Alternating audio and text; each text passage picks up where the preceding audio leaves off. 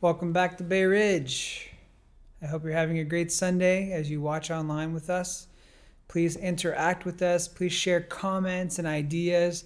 We're a community online, living life online, and we want you to be a part of it. Even in this, we want to be connected with you and just share this experience with you. It's really when we get together like this in this place with worship, with reading scripture, with praying together, that we solidify ourselves as the body of Christ. And we just encourage you that even now, that you share this video feed, that you share what's happening, and that you comment. You can see who else is online with us right now as we're watching this. And we encourage you do it. You can't shout hallelujah, but you can press those hearts and press those like buttons. And we're watching and we can see it and we're with you. And we just want to be with you. We want to be with you in person so badly. But even if we can't be present in the body, we want to be present in the spirit, right? That's what we do. That's what we do.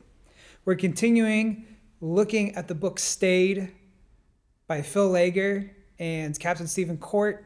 And as we explore that we're trying not to necessarily pick apart the book, but we've just been inspired by it.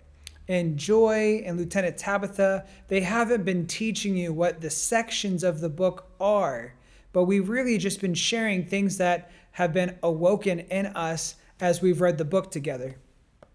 And as we read the book, it's obviously about peace, and peace is a huge part of it. And how do you find the place of peace with God?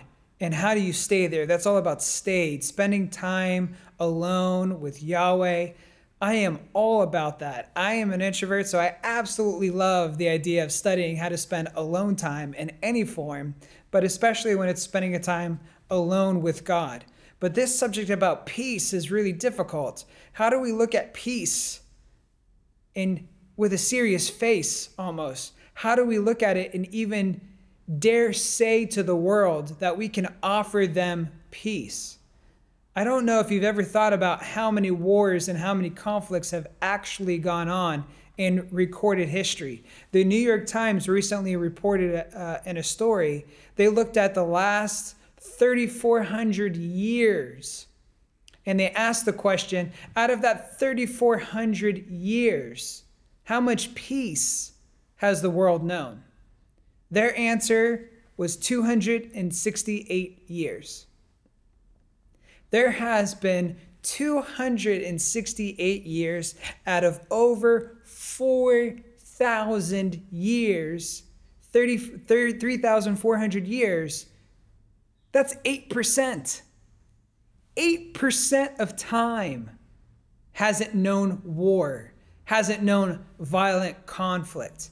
So I want to tell you if you start going around and you're really jazzed by the teachings that you've been hearing the past couple weeks about peace, be careful because people don't want to hear it. It reminds me of the one character in Romeo, Romeo and Juliet when he's talking about peace. He says, Peace, peace, I hate the word, as I hate all Montagues and thee. I remember reading that in high school and thinking, there are people who really feel this way. Just the mention of the word peace is enough to incite them to anger or even violence. You can't even mention peace.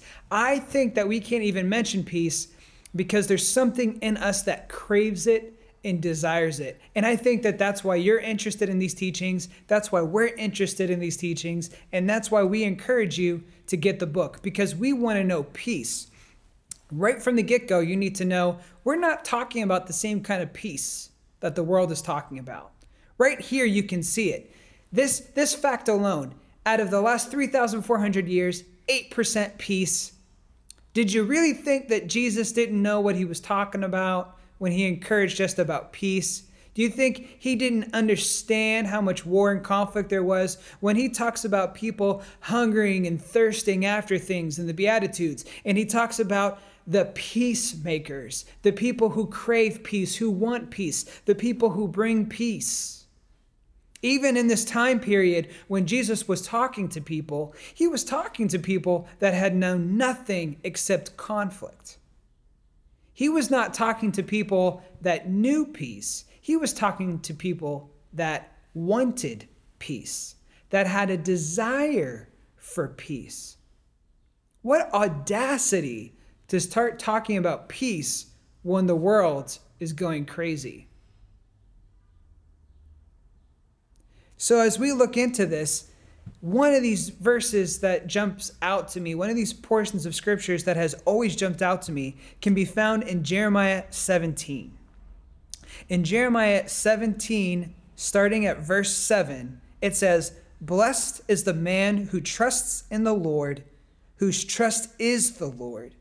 He is like a tree planted by the water that sends out its roots by the stream and does not fear when heat comes.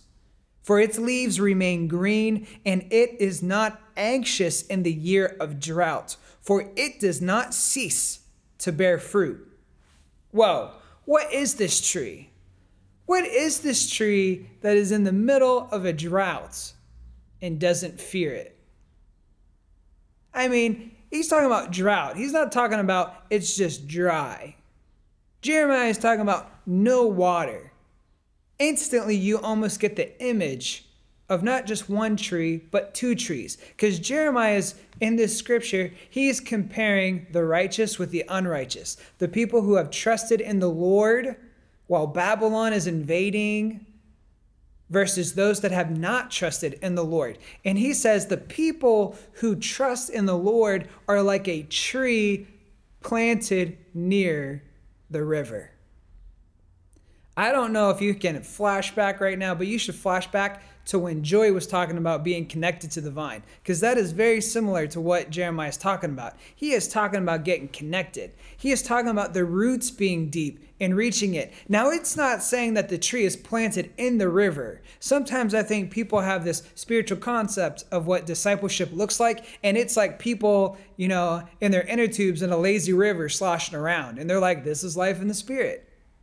That's not the life of the Spirit that I have known. I have had some relaxed moments in the Spirit, but that is not my norm. I don't know if you're like that, but I'm like that. My norm is actually far from that lazy river aspect of the Spirit. It seems like we're plunged in a world of absolute chaos that's begging to come back into order, but it doesn't want to listen to the order maker. It doesn't want to listen to the creator. So often I find myself wedged in between the two. I over here have a God of peace, but over here I have a world of chaos, and I kind of feel sandwiched in between.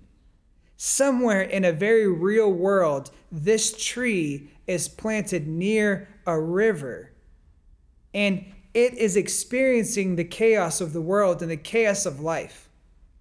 Something that's interesting is if trees are actually planted near a river like that, just like Jeremiah is describing it, when the drought comes, it is not impacted. It can still have green leaves, it can even still have fruit when it's not raining because the tree is not dependent on the rain.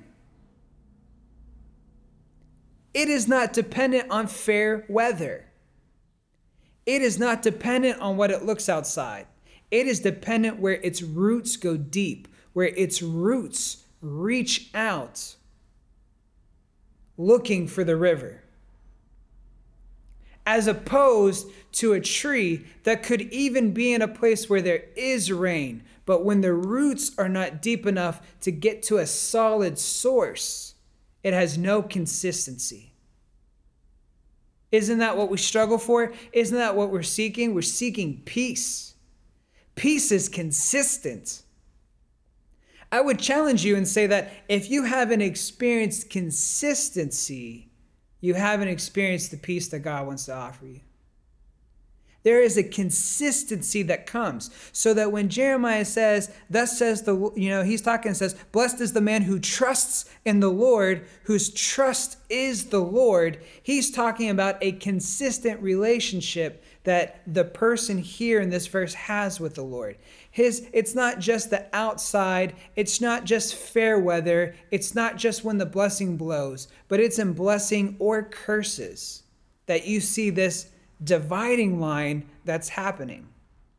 I don't know if you remember, but I've talked about St. Augustine in his book, The City of God. In, in The City of God, he's defending when the city of Rome was sacked by the Visigoths. So you have this invading army. Rome had never been taken over, Rome had, had not lost. Rome was undefeatable, it could not be stopped. But the mighty Rome stopped. Not only did it get stopped, but it, it was taken back and pushed into the very center of that which is Rome, the city itself. Now, when that happened and the army actually made its way into Rome, people started to argue and say, listen, when we were all pagans, nothing like this ever happened. You know, why, why should we be Christians? We told you not to be Christians. When we weren't Christians, everything was fine. And when we became Christian, look what happened. I don't know if you've ever heard friends say that. I've totally had friends say that. Said, man, when I started to get my life together, all hell broke loose. Yeah. Now, what Augustine said was that the fire is going to come. The fire always comes. Some kind of trouble, some kind of trial, some kind of chaos will always come. He argued the response of the person is different. So when the fire comes to an unbeliever, he said that believer's like hay. And when the fire comes, they're burnt up. But when the fire comes to the believer, it's like if fire came to that which was gold, because that's what God does to us. He transforms us into new, precious creations. So when the fire comes to the gold, it knocks out more impurities and makes it even more valuable than it was before the fire came. Now, in that moment, Augustine is arguing for true peace, the kingdom of peace. In Jeremiah here, he's trying to encourage us, and he says, Trust. Those whose trust is in the Lord, and those whose trust is the Lord. Jeremiah is encouraging a very intense relationship here where he is saying it's not enough if a person's trust is in the Lord, but the Lord has to be their very thing of trust. He is causing the trust to happen. He is making a way for the trust to exist. He is making a way for the faith to exist.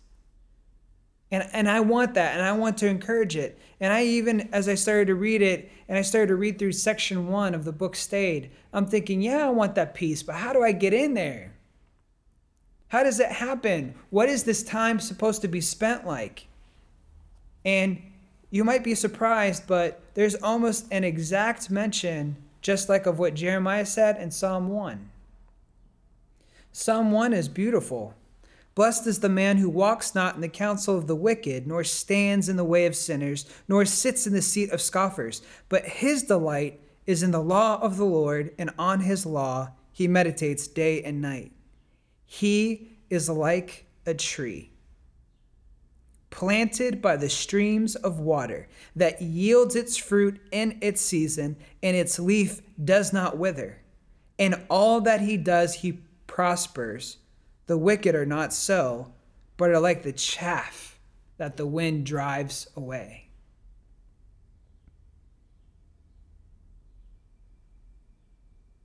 He is like a tree planted by streams of water. I want that water. I want to know what that water's like. And here, the psalmist, likely David, he is suggesting a way for us to get in there. So, Jeremiah, we see he suggests to have a life of trust. But how do we get into that life of trust? Thankfully, David writes about the same thing, and he kind of gives us a little bit of a clue.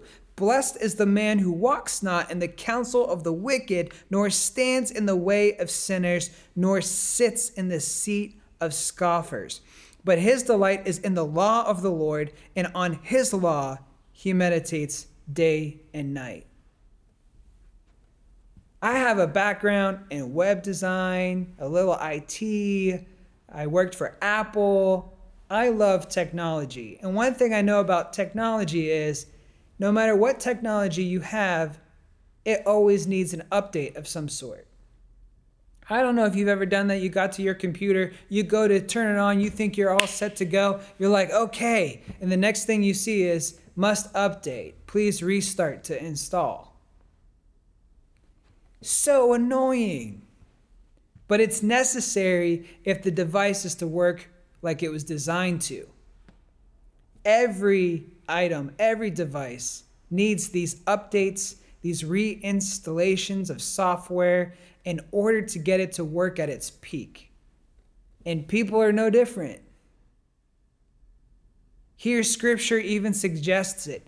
David is talking about a rewiring, a update to the software. Now, when the fall occurred, it affected man in a way that we stopped working like we were supposed to. When that happened, we needed fixed because there is a great new thing that God wanted to do. Now, a lot of times people think that this whole thing is just about, oh, save the sinner and then that's it. That's not it. That's just fixing the device. That's not actually using it. You could have a, a brand new iPhone, but if it doesn't have the software that it needs in order to run, it's a brick. That's actually what we called it. We called it when I worked with the Genius Department. If a person's actual firmware went down and people completely damaged the software in their phone, sometimes there was no hope of recovery. We said they bricked it because that's all you got. Even if you have a brand new shiny device, but it does not have the software inside of it to make it run, then it's not at its full potential. We want to be at full potential. So when Jesus came, what he began to offer was an upgrade to our software so we could enter in to this new potential that he had actually been promising all the way back to Adam and Eve.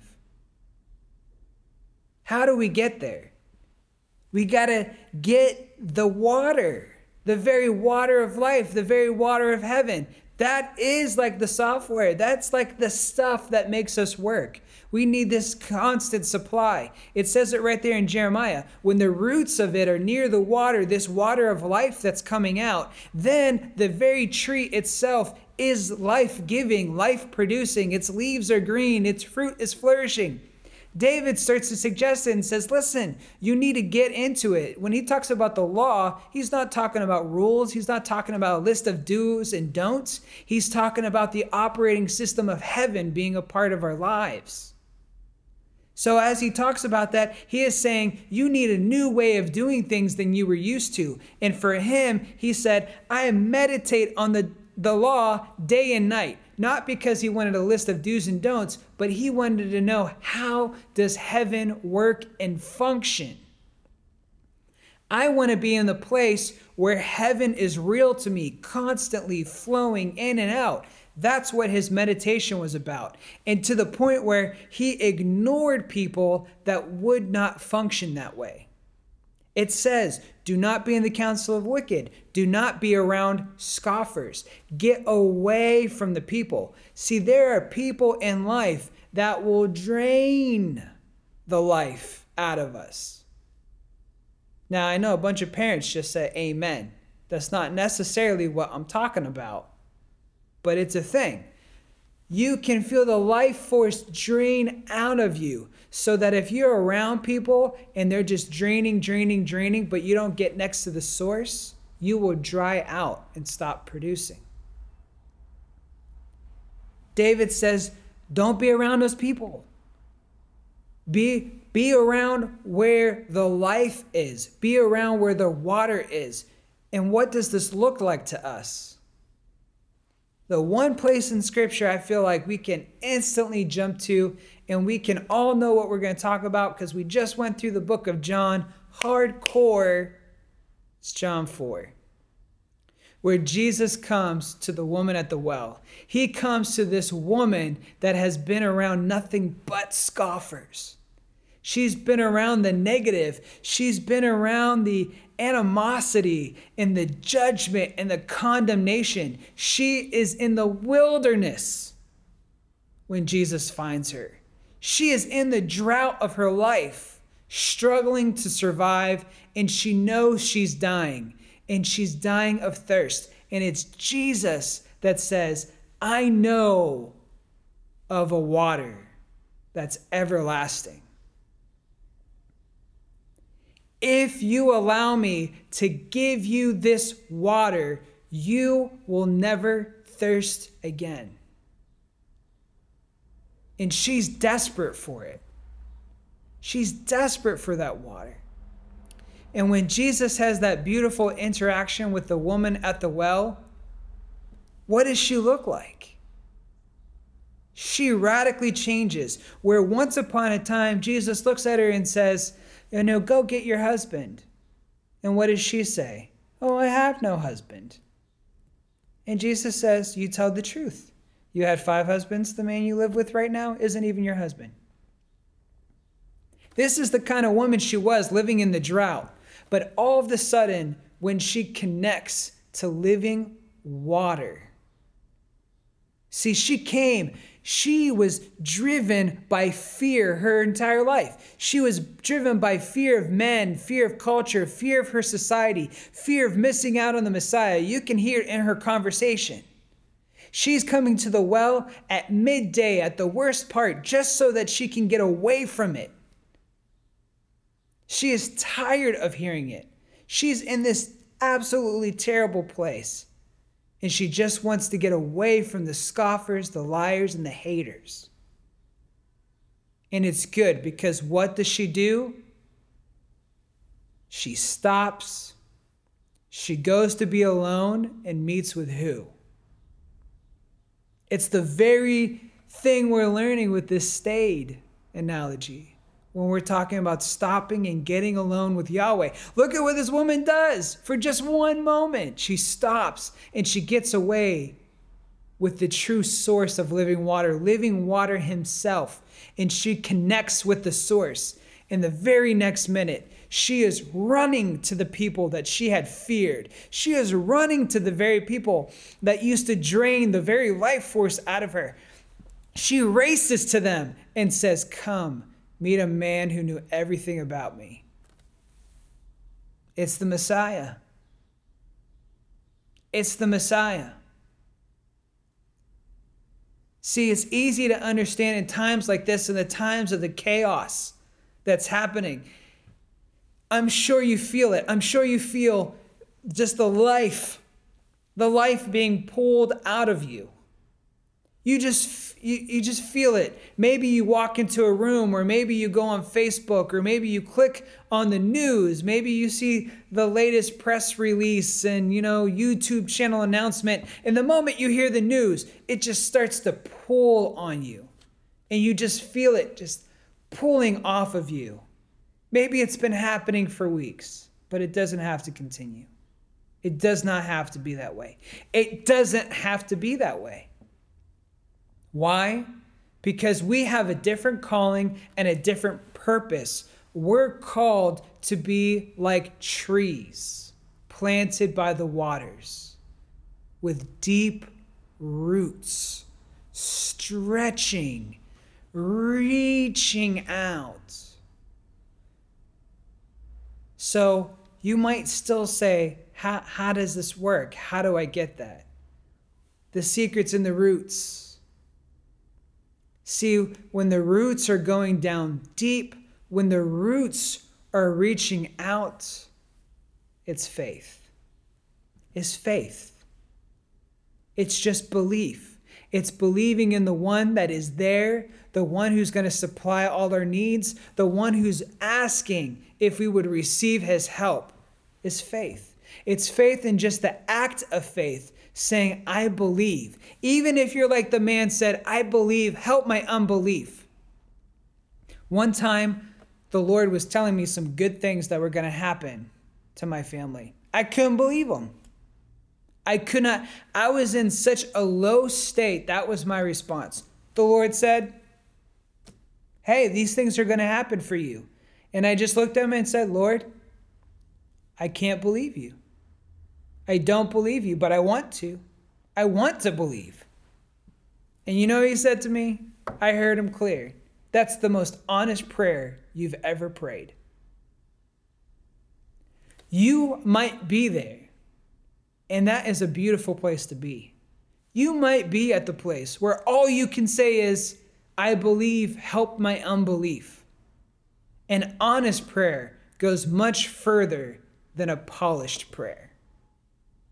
I would suggest it stop as often as you can and get alone with Him so that you can connect to the source that is going to bring you the kingdom reality. Because when the kingdom comes in, when you connect yourself to the source, when you connect yourself to the river, that is when you encounter everlasting peace. That is when the reality of heaven comes and floods and fills your life. And then you'll have a transformation too. Then you'll be able to go out and say, Come meet the one that knows me, the one that knows what I've been going through. Come meet the one that has come to me and called out to me and said my name. He has called us by name called you by name. And even now, you might be hearing him call your name. Try it out and believe. Stretch out your hands and seek the one that brings peace. Because just like we read, our trust needs to be in him and he needs to be our trust. He is our peace. And the peace that he promises to bring is not like the world's peace. It's an everlasting peace, and it's for you.